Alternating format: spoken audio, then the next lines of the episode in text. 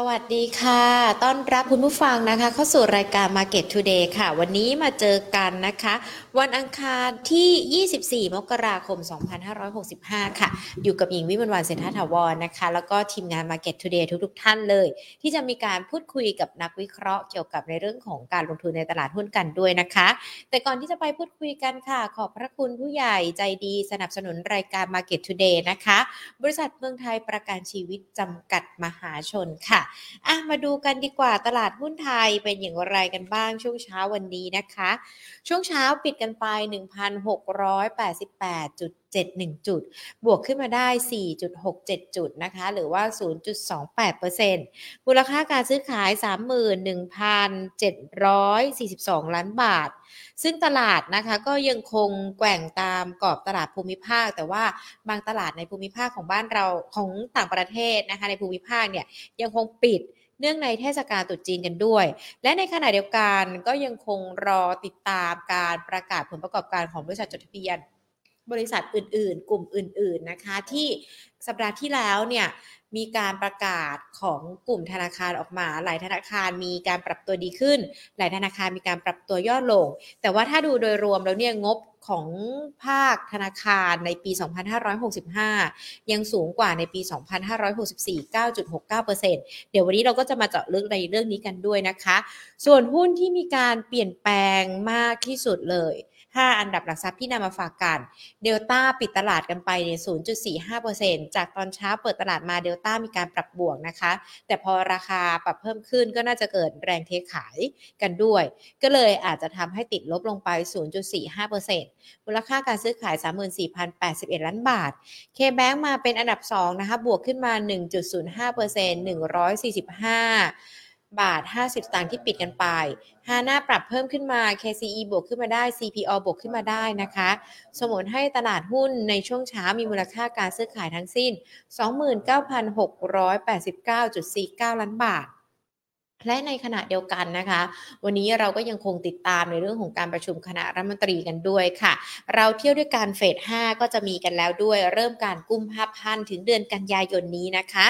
ขณะเดียวกันหุ้นในกลุ่มธนาคารอย่างที่บอกกันไปว่า ในเรื่องของการประกาศงบเนี่ยก็มีการออกมาบอกแล้ว แล้วก็หลายตัวย่อลงไปอย่างของ K-Bank แล้วก็กรุงศรีที่ปรับลด แต่ว่าธนาคารอื่นๆ ก็ปรับเพิ่มขึ้น แต่มีการกันสำรองที่เพิ่มมากขึ้นด้วย มันสะท้อนในยยะอะไรเกี่ยวกับในในเรื่องของภาวะเศรษฐกิจ หรือในเรื่องของการดำเนินธุรกิจกัน เดี๋ยววันนี้มาคุยประเด็นนี้กันนะคะ พูดคุยกันเลยนะคะ กับคุณอาภพรแสวงพักผู้อำนวยการบริหารฝ่ายวิจัยหลักทรัพย์ จากบริษัทหลักทรัพย์ DBS Wicker ประเทศไทยค่ะ สวัสดีค่ะ สวัสดีค่ะ ค่ะแหม่ค่ะเราดูกันก่อนที่จะไปขอเจาะหุ้นกลุ่มแบงค์นะคะ ขอดูภาพรวมตลาดกันก่อนดีกว่าค่ะ เราประเมินสถานการณ์ยังไงกันบ้างคะเกี่ยวกับตลาดหุ้นไทย มันอั้นๆในเรื่องของการขึ้นมาแบบนี้ตั้งแต่ต้นเดือนแล้วนะคะพี่ใหม่ ก็ยังค่ะดูเหมือนไม่ไปไหนไกลเลยนะคะสำหรับหุ้นไทยบ้านเรา คือเอ่อพอดีเราเจอเรื่องดีๆแซนต้าอืมแลนลี่เยอะเนาะก่อนค่ะก่อน ที่จะมาปีใหม่นะคะ ก็ตอนนั้นบวกไปสักประมาณ 80 จุดได้ หลังจากนั้นก็ไซด์เวย์มาเพื่อที่จะรอดูว่า เอ๊ทิศทางของปี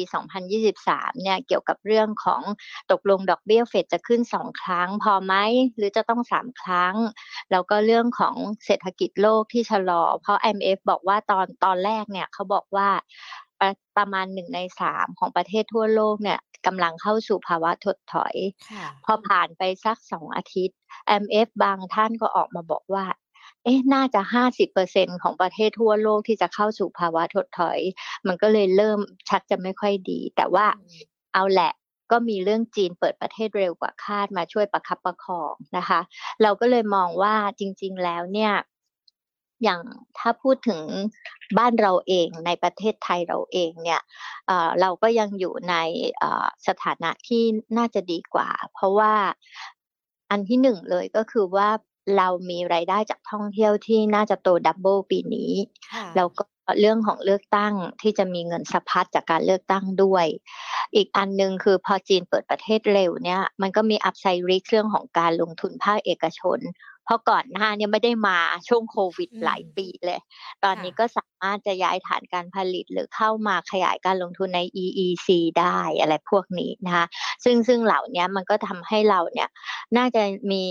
การเติบโตของ GDP เนี่ยที่ดีกว่าทางฝั่งประเทศที่พัฒนาแล้วค่ะค่ะ พอเราดูกันจากสถานการณ์เนี่ยในประเทศดูเหมือนว่าจะเป็นปัจจัยสนับสนุนในเรื่องของการลงทุนในตลาดหุ้น แต่ว่าปัจจัยจากต่างประเทศก็อาจจะยังคงต้องระมัดระวังกันด้วย อย่างตอนนี้เองจีนเปิดประเทศกันแล้วนักท่องเที่ยวก็มาที่บ้านเรากันด้วย รวมไปถึงล่าสุดเลยคณะรัฐมนตรีก็บอกว่าเราเที่ยวด้วยกันเฟส5จะมากันละ กุมภาพันธ์ถึงในช่วงเดือนกันยายน จะช่วยสนับสนุนในเรื่องของการลงทุนในตลาดหุ้นหุ้นที่เกี่ยวข้องกับการท่องเที่ยว น่าจะมีการปรับตัวที่ดีขึ้นด้วยไหมคะพี่ใหม่น่าจะนะคะ เพราะว่าหุ้นท่องเที่ยวเนี่ยก็เหมือนกับว่าซึมๆไป หรือว่ามีการพักตัวไปออยู่สักอาทิตย์สองอาทิตย์นะคะ วันเนี้ยเมื่อวานและวันนี้ก็เริ่มดีขึ้น เพราะว่ามีปัจจัยที่เข้ามาเป็นตัวกระตุ้น โดยเฉพาะธุรกิจท่องเที่ยวโรงแรมที่เน้น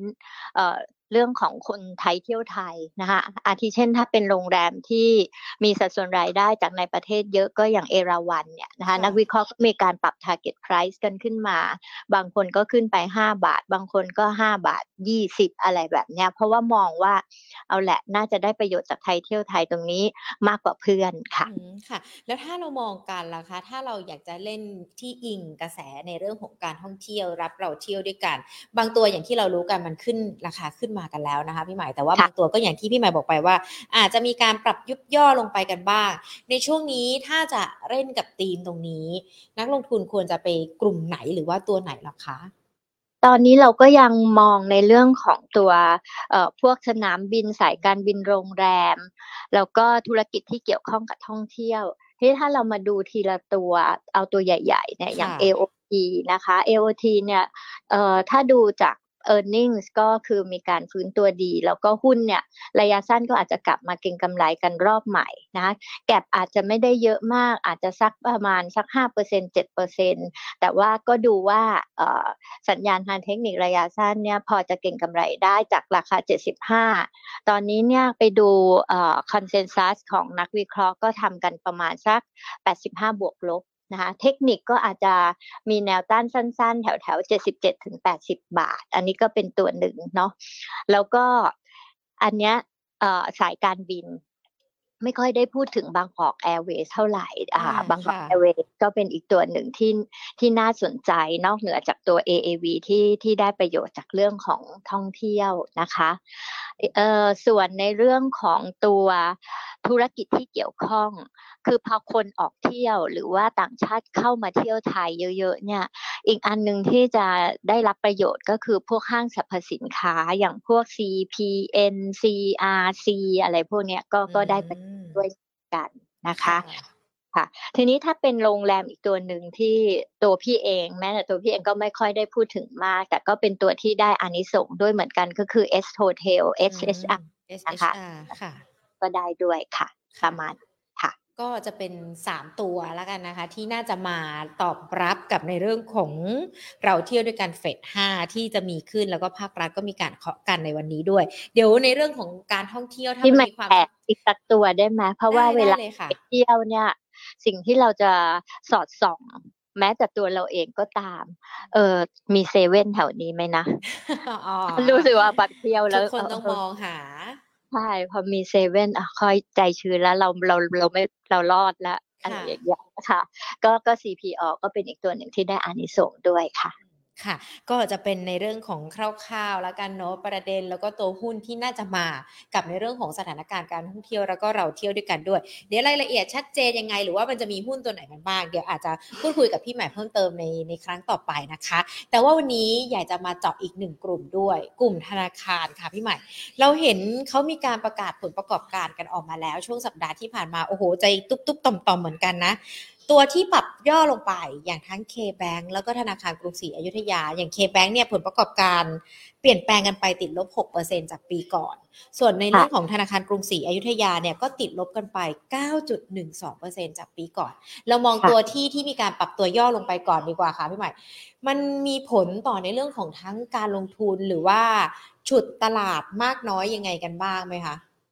ก็วันที่เคแบงประกาศงบปะเนาะ ปรากฏว่าเออร์เน็งออกมาต่ำกว่าคาด 68เปอร์เซ็นต์โอ้โห ทั้งตัว K-Bank เอง แล้วก็เซกเตอร์แบงก์รวมไปถึงเซกเตอร์ไฟแนนซ์เรียกว่าส่งอย่างแบดนะวันนั้นแซดด้วยแซดกันทั่วหน้าเลยแบบวันนั้นก็ฉุดเซนติเมนต์ทางเซกเตอร์ลงมา เพราะว่าณจุดนั้นเนี่ยแบงก์ยังเพิ่งประกาศงบแค่ไม่กี่ตัวเนาะก็กลัวแล้วว่าเฮ้ยแล้วที่เหลือนี่จะไหวไหมเนี่ย ถ้าเคแบง รองเยอะขนาดนี้เนี่ย ตัวอื่นจะตั้งสำรองกันอ่อมากมายด้วยหรือเปล่า เอ๊ะแล้วตอนนี้เนี่ย NPL มันเป็นยังไงทำไมถึงต้องตั้งสำรองเยอะขนาดนี้ ไอ้ที่ตั้งมาปีสองปีที่แล้วที่บอกว่าเยอะแล้วยังไม่พออีกเหรออะไรแบบนั้นก็เกิดความกังวลกันไปต่างๆ นานานะคะ จนแบบงบออกมาหมดทุกแบงค์แล้ว แล้วเราก็ค่อยมาดูไส้ในทีละแบงค์ละแบงค์เนี่ย จริง ๆ เราพบว่าเอ่อ สิ่งที่ดีในปีที่แล้วคือทุกแบงก์มีรายได้ดอกเบี้ยสุทธิที่ดีขึ้น ก็คือสินเชื่อโตนะคะ มีแค่บางแบงก์เท่านั้นที่ที่สินเชื่อติดลบนะคะ ก็คือ KTB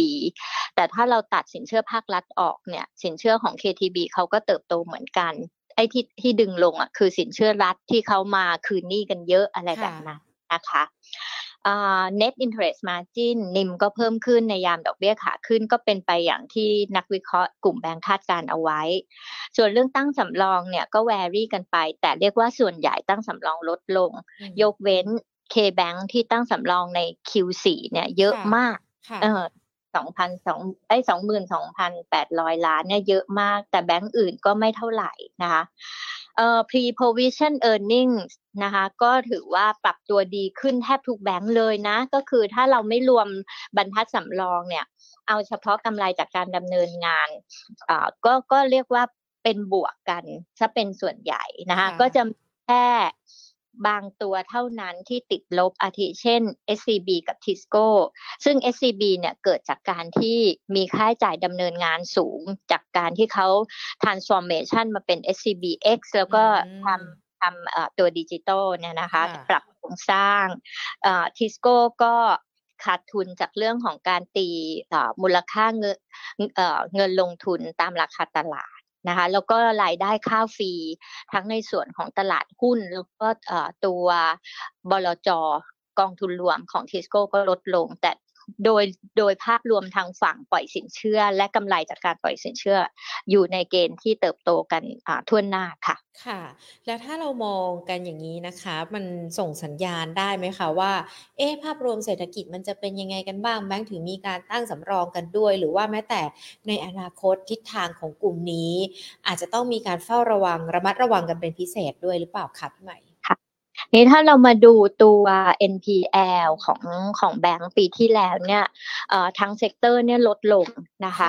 ก็คือถ้าทั้ง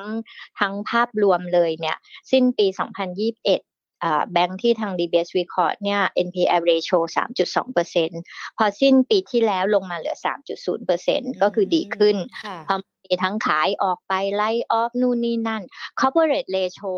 coverage ratio นี่หมายถึงว่าถ้ามี NPL ร้อยบาทเนี่ยแบงค์ตั้งสำรองกี่บาทนะคะของทั้ง sector เอ่อ NPL ร้อยบาทเนี่ยทาง sector ตั้งสำรองร้อยแปดสิบห้าบาท อืมอืมแล้วคนที่ตั้งสำรองเยอะที่สุดใน sector คือ BBL ตั้งที่สองหกสิบเอ็ดบาท ต่อหนึ่งร้อยบาทของเอสดีอืม คนที่ตั้งน้อยที่สุดเนี่ยน่าจะเป็น TTB นะ เท่าที่พี่เห็นเลขเนี่ย ต่ำสุดละร้อยสามสิบแปดลองลงมาเคแบงร้อยสี่สิบสี่แล้วก็ทิสโก้เป็นอีกตัวหนึ่งที่ตั้งเยอะมากสองร้อยห้าสิบเก้า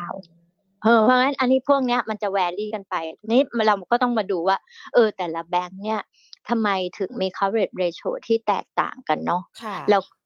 โครงสร้างของสินเชื่อของแต่ละแบงก์เป็นยังไงนะคะทีนี้พี่ก็จะเล่าให้เห็นภาพนิดนึงว่า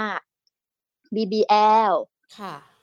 BBL นี่เรารู้กันละ เรารู้กันอยู่ว่าเขาเป็น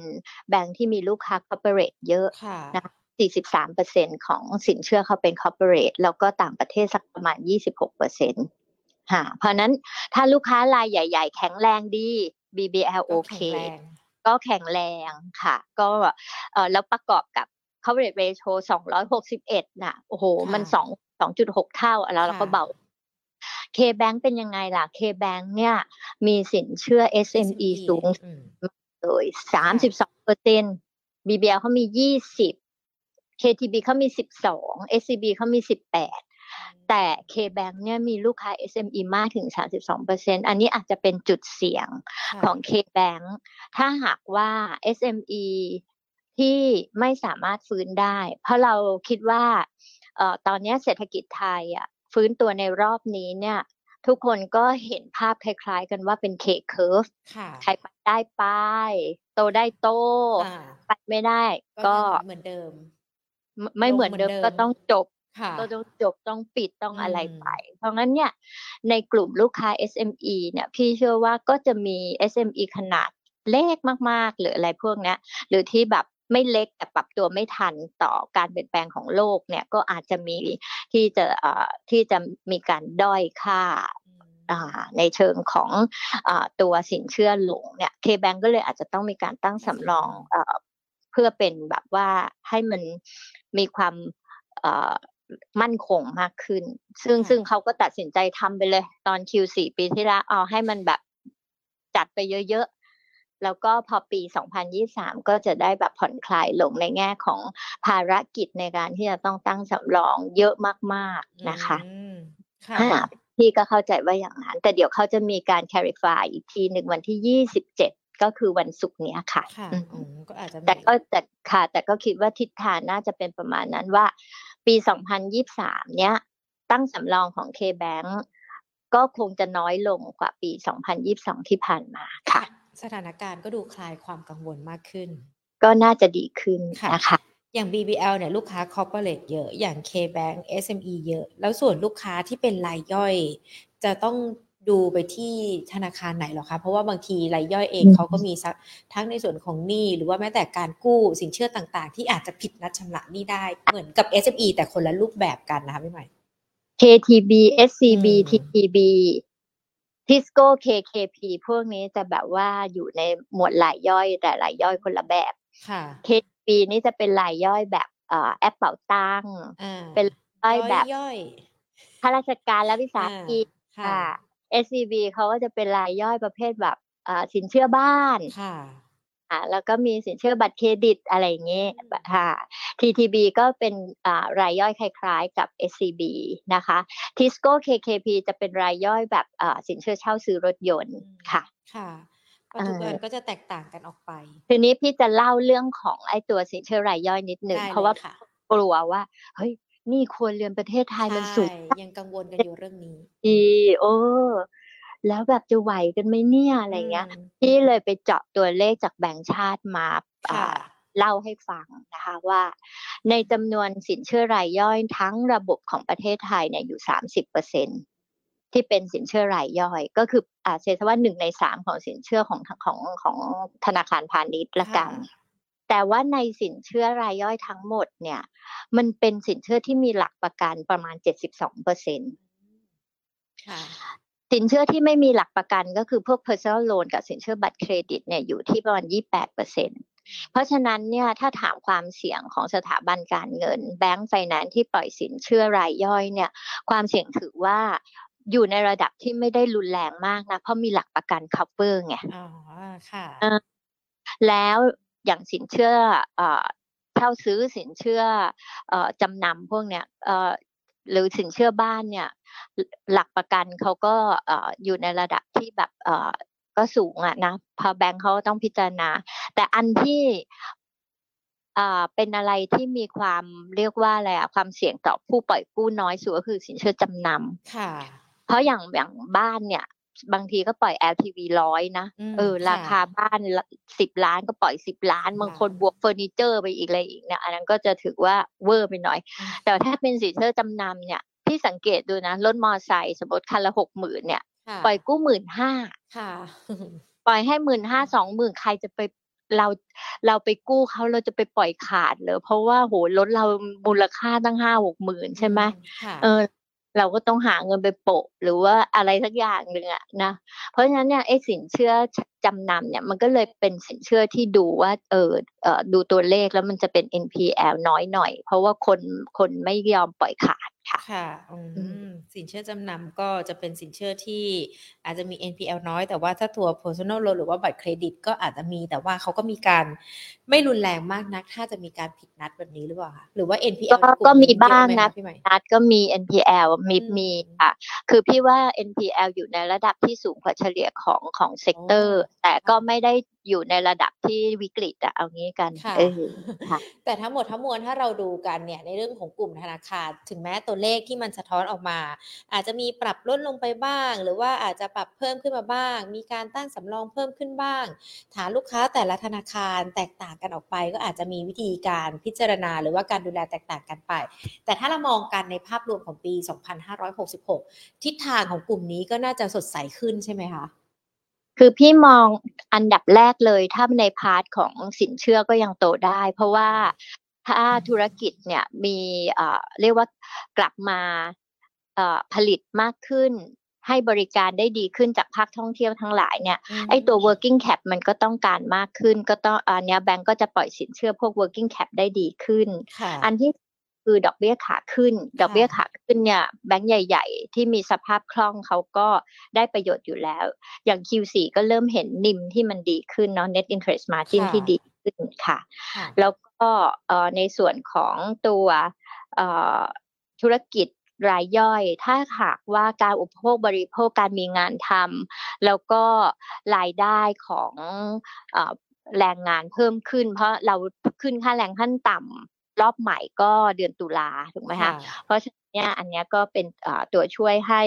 ความเสี่ยงของตัว NPL ในกลุ่มรายย่อย โดยเฉพาะอันที่ไม่มีหลักประกันเนี่ยก็ก็น้อยลงไป แล้วมันก็มีตัว opportunity ของบางแบงค์ที่ตอนนี้ที่ชัดเจนก็คือ KTB เนาะที่เขาไปจับมือใส่ MOU กับค่าย AS ที่จะทำ virtual bank อะไรเงี้ย ใช่ไหมแล้วก็อีกสองเจ้า มันก็จะมีอะไรใหม่ๆ ที่มาเป็น opportunity พี่ว่า KTB เนี่ย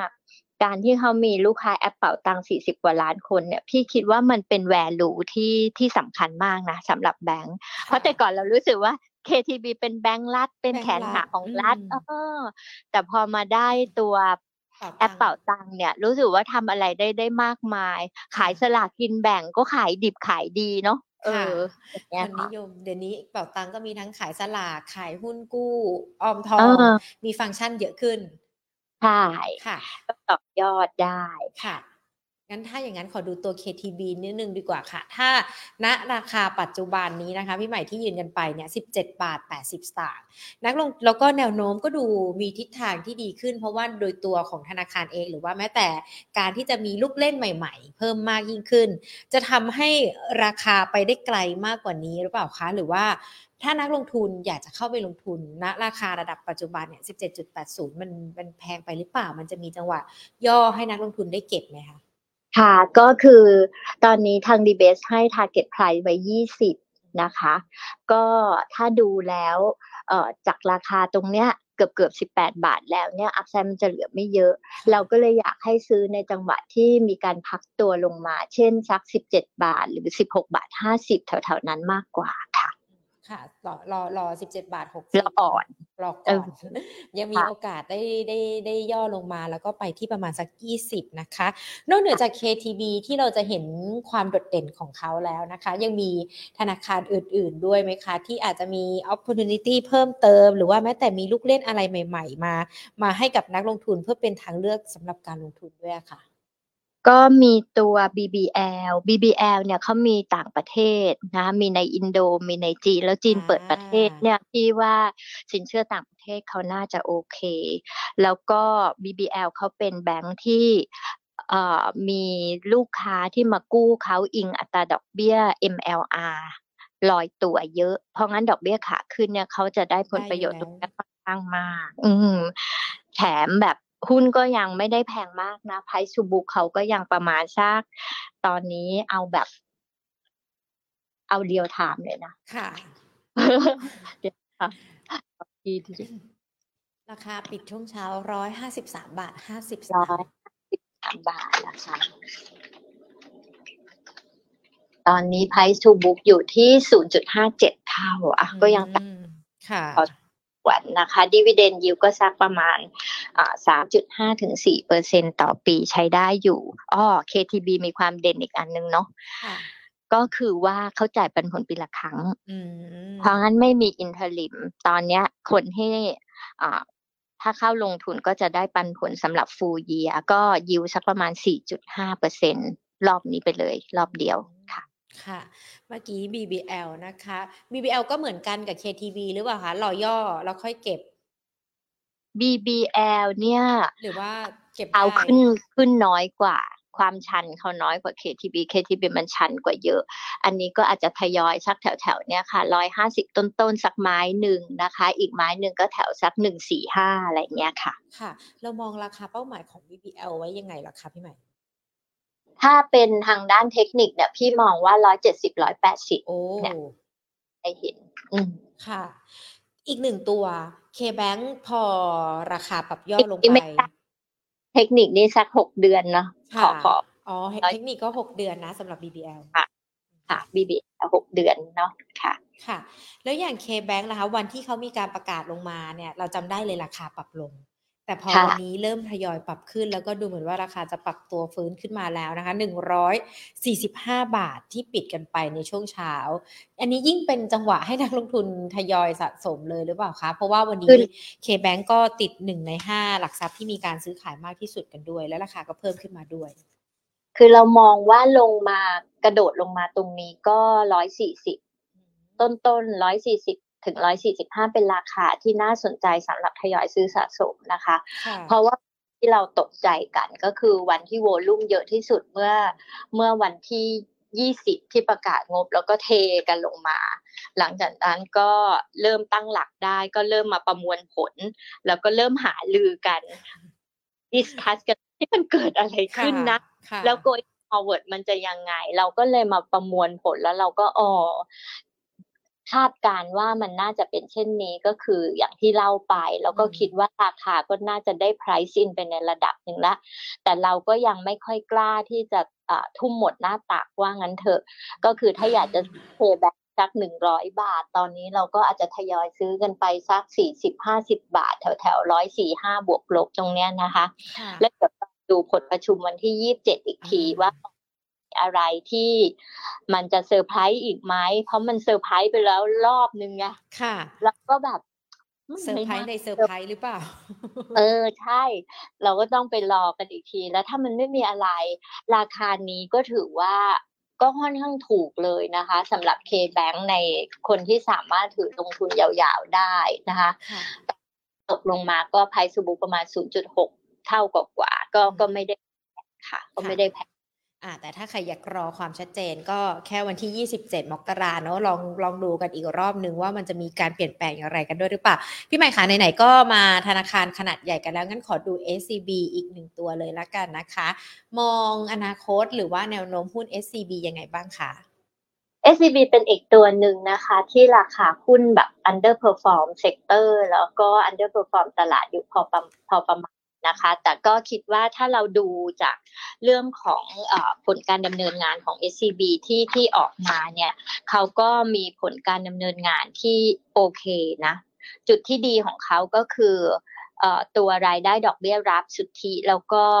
ตัวมาจิ้น net interest margin เขาก็ดี สินเชื่อเขาก็โตได้ประมาณ 3 กว่ากว่าเกือบ4เปอร์เซ็นเพียงแต่มีจุดเดียวที่ต้องติดตามใกล้ชิดก็คือเรื่องค่าจ่ายดำเนินงาน เนี่ยแหละที่อาจจะยังสูงต่อหรือเปล่าในในปี 2023 นี้ค่ะแต่ว่าปีที่แล้วก็สูงมากไปแล้วนะถ้าปีก็ก็คือถ้าสูงระดับที่เรียกว่าไม่ได้เพิ่มขึ้นรุนแรงอะ พี่ว่าก็พอรับได้อะ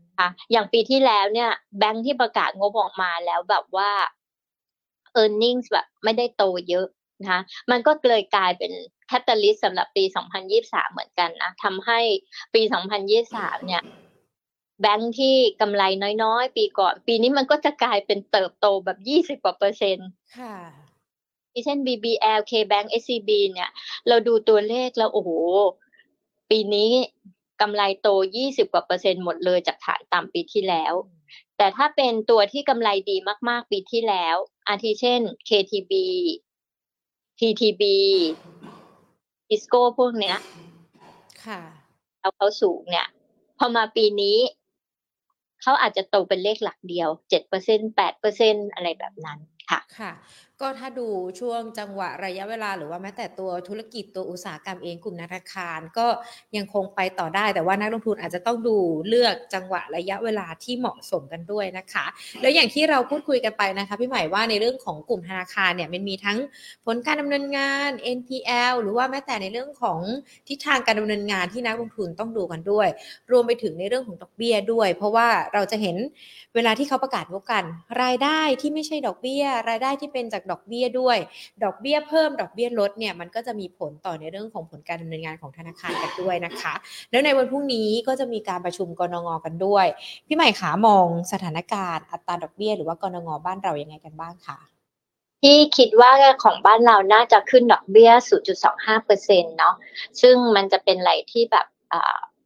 ของเราเนี่ยไม่น่าจะมีอะไรเซอร์ไพรส์เพราะว่าไกด์แดนที่ให้ไว้เนี่ยค่อนข้างชัดเจน นะคะที่ที่แบงค์ชาติให้แล้วก็ที่ผ่านมามันก็มีความสอดคล้องกับเศรษฐกิจไทย คือเศรษฐกิจไทยเราเนี่ยฟื้นตัวช้ากว่าเศรษฐกิจสหรัฐ เศรษฐกิจสหรัฐอย่างปีที่แล้วเนี่ยเศรษฐกิจเขากลับไปสูงกว่าก่อนโควิดแล้วเรายังไม่ถึงโควิด เรายังไม่ถึงก่อนโควิดเลยเรายังห่างอยู่ เพราะนั้นอันนี้เป็นเหตุผลที่ว่าทำไมสหรัฐเขาขึ้นดอกเบี้ยได้เร่งตัว ได้มากได้เร็วกว่าบ้านเราบ้านเราเนี่ย ค่อยๆค่อยๆเพราะว่าเราเศรษฐกิจฟื้นช้ากว่านะคะ แต่มันก็มีข้อดีตรงที่ว่าที่ผ่านมาเราฟื้นช้า ก็เลยทำให้ปีนี้เนี่ย GDP growth เราเนี่ยมันก็จะเยอะกว่าประเทศพัฒนาแล้ว อย่างยุโรปอังกฤษพวกนั้นน่ะ GDP เขาโต 0.3 ถึง 0.5เปอร์เซ็นอย่างเราเราโต 3 กว่า เราก็ดีกว่า ญี่ปุ่นก็โตสัก 1.6 อะไรอย่างเงี้ย นะแล้วเรามีอัพไซริกจากเรื่องจีนเปิดประเทศเร็ว คือการลงทุนภาคเอกชนที่เราคิดว่ามันไม่น่ายังไม่น่ากลับมาเร็ว ก็อาจจะกลับมาเร็วกว่าคาด เพราะว่าจีนกับสหรัฐเขาก็ยังงอนแง่นเรื่องกันอยู่สงครามการค้าอยู่ เขาก็ยังอยากผ่านมาบ้านเราว่างั้นเถอะแต่ริกก็มี คือเศรษฐกิจโลกชะลอหรือถดถอยเนี่ยถ้ามัน ชะลอมากๆหลาย ๆ ประเทศสักครึ่งโลกเนี่ยอย่างที่เขากลัวกันเนี่ย อันนี้ยังไงมันมีผลต่อส่งออก แล้วก็อาจจะมีผลต่อท่องเที่ยวของบ้านเราเนี่ยครึ่งหลังอยู่บ้างนะคะ อันนี้เป็นดับแต่ overall แล้วก็ยังเชื่อว่า เศรษฐกิจไทยปีนี้น่าจะเห็นเลขเติบโตสามกว่าค่ะค่ะ อ่า ก็เป็นทั้งในเรื่องของ หุ้นของกลุ่มธนาคารที่นำมาคุยกัน แล้วก็เจาะการรวมไปถึงในเรื่องของภาพรวมตลาดนะคะ แล้วก็ประเมินในเรื่องของทิศทางกรงงที่จะมีขึ้นในวันพรุ่งนี้ ครบทุกสถานการณ์ การลงทุนเพื่อที่ให้คุณผู้ชมคุณผู้ฟังเนี่ยติดตามกัน แล้วก็นำไปใช้ในเรื่องของการปรับพอร์ตกันด้วยนะคะ พี่ใหม่คะขอหยิบยกคำถามคุณผู้ชมที่ดู Facebook กับ YouTube มาสอบถามเป็นไลฟ์หุ้นนะคะ อาจจะมีประมาณสัก 3 ตัวนะคะ ที่จะรบกวนพี่ใหม่พูดคุยกับนักลงทุนนะคะ อย่างคุณนพดลค่ะ สอบถามตัว KTC ค่ะ พี่ใหม่มองตัวนี้ยังไงกันบ้างคะ KTC เนี่ย เออ ตัวการเติบโตเขาก็ยังต่อเนื่องนะคะ เท่าที่เราดูเพียงแต่ว่าในแง่ของอระยะนี้นะคะ ด้วยว่าเซนติเมนต์กลับไปกลัวเรื่อง NPL อีกอะไรอย่างเงี้ย มันก็เลยทำให้หุ้นเนี่ยอาจจะมีการพักตัวหรือถอยลงมาบ้าง แต่ถ้าดูถึงแนวโน้มการเติบโตของธุรกิจก็ยังยังไปได้นะคะโดยภาพรวมเดี๋ยวไม่ดูให้นะคะว่าตัวนี้เนี่ย แนวโน้มกำไรปีนี้จะโตกี่เปอร์เซ็นต์นะคะ เดี๋ยวแป๊บ ข้อดีของ KTC KTC คือคนคนที่ใช้บัตรเนี่ยจะรู้ว่าเออเวลาไปช็อปหรือไปทานอาหาร เนี่ยเอออันนี้จะได้แบบว่าได้เอ่อเรียกว่ามีโปรเยอะนะคะโปรโมชั่นเยอะค่ะศุกร์เสาร์อาทิตย์เนี่ย บางห้างเนี่ยใช้พอยต์ KTC แรกเนี่ย ได้ลดอีกสิบแปดเปอร์เซ็นอะไรเงี้ย ซึ่งซึ่งเยอะมาก นะคะก็ก็เป็นจุดจุดขายของเขานะคะ เดี๋ยวพี่ไม่ดูให้นิดนึงว่า Target Price ล่าสุดเนี่ย นักวิเคราะห์ทำกันเท่าไหร่นะคะ ได้เลยค่ะหมายเฉลี่ยนะคะสำหรับปีนี้ปี 2023 นี้อยู่ที่ 67.75 ตอนนี้ราคาหุ้น 56.25 โอ้ยังมีอัพไซด์อยู่เยอะเลยทีเดียวค่ะ ก็ถือถอยลงมาก็ ซื้อสะสมได้นะโดยราคาปัจจุบันตรงเนี้ยแถวแถวห้าสิบหกบาทเนี่ยอัพไซด์ยี่สิบเปอร์เซ็นต์ค่ะดูในเชิงเทคนิคเนี่ยเราก็อาจจะทยอยเป็นสักสองสามไม้ไหมแถวแถวแบบห้าโพกห้าผ้าสักไม้หนึ่งอีกไม้หนึ่งก็แถวแถวแบบห้าสิบต้นๆอะไรอย่างเงี้ย ค่ะโอ้โอกาสที่ราคาอัพไซด์ขึ้นยังมีอยู่เยอะเลยนะคะ แบ่งซื้อเป็นไม้ๆได้ ตามคำแนะนำที่พี่ใหม่บอกไปนะคะ คุณนพดลคะ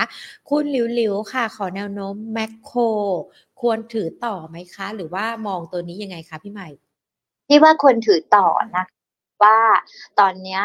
ธุรกิจท่องเที่ยวฟื้นตัวร้านอาหารต่างๆ ก็จะฟื้นตัวด้วยเช่นกันแมคโครนะคะอยู่ใน ที่จะได้ประโยชน์จากตรงนี้นะพี่ใหม่คิดว่าเราถือไปก่อนดีกว่าค่ะพี่ใหม่มองราคาแมคโคร ไว้ที่ยังไงบ้างคะราคาเป้าหมายสำหรับปีนี้ค่ะที่ดูให้ค่ะได้เลยค่ะ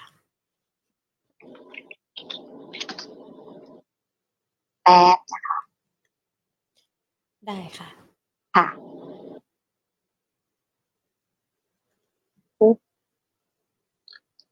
ราคาเป้าหมายของแมคโครที่นักวิเคราะห์มองไว้นะคะ ก็คือประมาณ 44 บาทค่ะ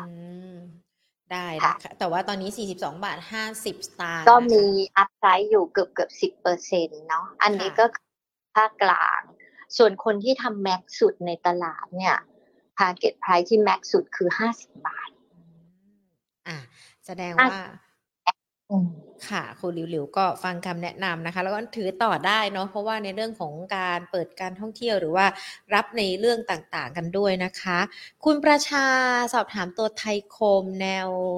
รับแนวต้านยังไงคะ ไทยคมเนี่ยค่ะ ตอนนี้ก็คือมี bearish divergence ถ้าพูดถึงในทางเทคนิคต้องระวังการพักฐานนะคะ ก็ก็มองว่า ถ้ามีหุ้นอยู่แล้วอาจจะมีลักษณะของการแบ่งขายทำกำไร หรือว่าขายทำกำไรไปก่อนค่ะ การถอยลงมาคราวนี้ถ้าดูฟิโบนัชชีจะมีแนวรับเดี๋ยวนะคะ ขอติเส้นนี้ได้เลยค่ะ ถ้าดูฟิโบนัชชีจะพี่คิดว่าอาจจะหลุดสิบห้าแล้วถ้าฟีโบเด๊ะเลยอะนะหลุดสิบห้าบาทได้ แต่ถ้าเอา moving เอ่อ ยี่สิบวันก็ประมาณสิบห้าบาทห้าสิบแนวหนึ่ง แล้วก็อีกแนวหนึ่งสิบสี่บาทค่ะ เป็นสองแนวสำหรับแนวรับแล้วกันค่ะ ค่ะได้เลยค่ะ วันนี้ ต้องระวังการอ่อนตัวในช่วงสั้นก่อนเลย เพราะว่าขึ้นมาเยอะนะคะตัวไทยคมเนี่ยนะคะ ที่ต้องระวังการอ่อนตัวในช่วงสั้นค่ะ ค่ะ พี่ใหม่คะทิ้งท้ายเกี่ยวกับในเรื่องของการลงทุนให้กับนักลงทุน ฟังสักนิดนึงดีกว่าค่ะ หรือว่าเป็นคำแนะนำก็ได้ช่วงที่ภาวะตลาดยังคงแบบไม่ไปไหนไกลออกจะแนว จะอึดอัดก็ไม่อึดอัดจะผ่อนคลายก็ไม่ผ่อนคลายนะคะ นักลงทุนจะมีวิธีการลงทุนหรือว่าจะต้องแบบระมัดระวังใช้เทคนิคยังไงกันบ้างคะค่ะก็ก็คิดว่าการลงทุนมันจะเป็นอรอบ ขึ้นอยู่กับสถานการณ์เหมือนกันนะคะ บางจังหวะเนี่ยเราก็ถือลงทุนยาวได้ แต่บางจังหวะที่เหมือนหุ้นขึ้นมาเยอะแล้ว แล้วเราเข้าทีหลังเรียกว่ามีคนขี่คอเรามากมายเนี่ย อันนี้เราต้องปรับกลยุทธ์ในการลงทุนเป็นหวังแก็บกำไรไม่มากหรือเล่นรอบสั้นไปก่อน นะคะเราก็ไปรออีกทีหนึ่งรอจังหวะที่มันแบบว่ามีการเทกระจาดกันอีกสักรอบหนึ่งเนี่ยเราก็ค่อยทยอยเข้าไปซื้อนี่ปัญหาของเราบางครั้งก็คือว่าตอนที่หุ้นลงเยอะๆ หรือโดนเทกระจาดเนี่ย ใจเราก็แป้วไปด้วยนะมาอันนั้นเนี่ยทำให้เราเนี่ยจะไม่ค่อยได้ซื้อหุ้นในราคาที่ถูกมากหรือว่าต้นทุนที่ต่ำมากนะคะ ก็คือว่าเเราอาจจะต้อง ปรับปรับใจแล้วก็ปรับกลยุทธ์นิดนึงว่าเฮ้ยถ้าเรามั่นใจว่าหุ้นตัวเนี้ยยังไปต่อได้ ไม่เจ๊งธุรกิจไม่เจ๊งมันอาจจะแบบเจอมรสุมบ้างอะไรบ้างเหมือนชีวิตเราอะไรเงี้ย แต่ในที่สุดเราก็ยืนหยัดอยู่ได้ แล้วก็กลับมาเติบโตได้เงี้ยก็ อ่อนตัวลงมามาก ๆ ก็เป็นจังหวะซื้อค่ะโอเคค่ะ เป็นคำแนะนำที่ดีมากเลยนะคะพี่ใหม่สำหรับนักลงทุนให้มีกำลังใจในการลงทุนกันต่อด้วยนะคะ วันนี้ขอบพระคุณพี่ใหม่มากๆเลยนะคะ แล้วโอกาสหน้าพูดคุยกันอีกนะคะค่ะยินดีค่ะขอบคุณค่ะ สวัสดีค่ะ คุณพีชคะตัว BBL เนี่ยหญิงกับพี่ใหม่คุยกันตอนต้นรายการกันไปแล้วนะคะ นอกเหนือจาก BBL ที่คุยกัน ก็มี KBank SCB KTB แล้วก็หุ้นธนาคารขนาดเล็กขนาดกลางรองลงมาด้วยนะคะ คุณพีชลองฟังย้อนหลังกันอีกรอบหนึ่งนะคะว่าว่าหุ้น BBL จะเป็นยังไง แล้วก็ในเรื่องของภาพรวมกลุ่มอุตสาหกรรมธนาคารจะเป็นอย่างไรกันบ้าง ฟังผ่าน Facebook หรือว่า YouTube Money and Banking Channel อันนี้ก็ได้นะคะ เดี๋ยวจบไลฟ์แล้วลองฟังกันอีกรอบหนึ่งเนาะวันนี้ได้ความรู้เกี่ยวกับหุ้นในกลุ่มธนาคารชัดเจนทีเดียวนะคะ ทักทายทุกๆทท่านเลยนะคะ ผ่านทาง Facebook แล้วก็ YouTube นะคะ YouTube คุณพีรพงศ์สวัสดีค่ะ อาจารย์วิชัย สวัสดีค่ะคุณต้องคุณหลิวหลิวคุณอัครราสวัสดีทุกๆท่านเลยนะคะ คุณปีชา คุณนพดลนะคะ แล้วก็คุณพีรพงศ์คุณหลิวโอทุกท่านยังถามคำถาม แล้วก็อยู่รอฟังคำตอบกันด้วยนะคะ ขอบพระคุณมากๆเลยนะคะ คุณหลิวหลิวได้คำแนะนำของแมคโครไปแล้วเนาะลองถือต่ออย่างที่พี่ใหม่แนะนำกันไปได้นะคะ สวัสดีทางด้านของ Facebook กันด้วยนะคะ คุณตูนสวัสดีค่ะ คุณใหญ่ ๆ สวัสดีค่ะ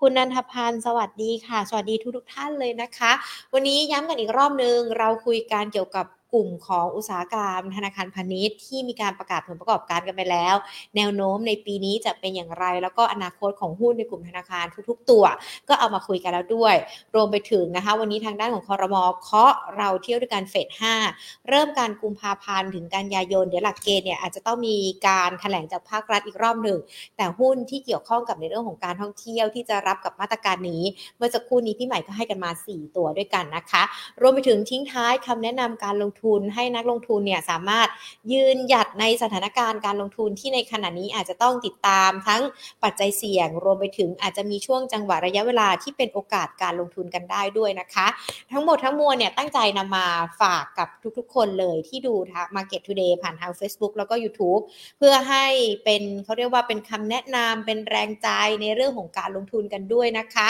และ Market Today ของเรานะคะ ก็มีประจำทุกๆวันจันทร์ถึงวันศุกร์บ่ายสองแบบนี้ค่ะ Facebook กับ YouTube Money and Banking Channel ใครที่เข้ามาติดตามกันยังไม่ได้กด Subscribe ที่ YouTube หรือว่ากดไลค์ที่ Facebook อย่าลืมกดติดตามกันด้วยนะคะ ท่านจะได้ไม่พลาดในเรื่องของการลงทุนค่ะ ส่วนวันนี้หมดเวลาแล้วนะคะ ขอบพระคุณทุกทุกท่านสำหรับการติดตาม เดี๋ยวพรุ่งนี้กลับมาเจอกันใหม่ สวัสดีค่ะ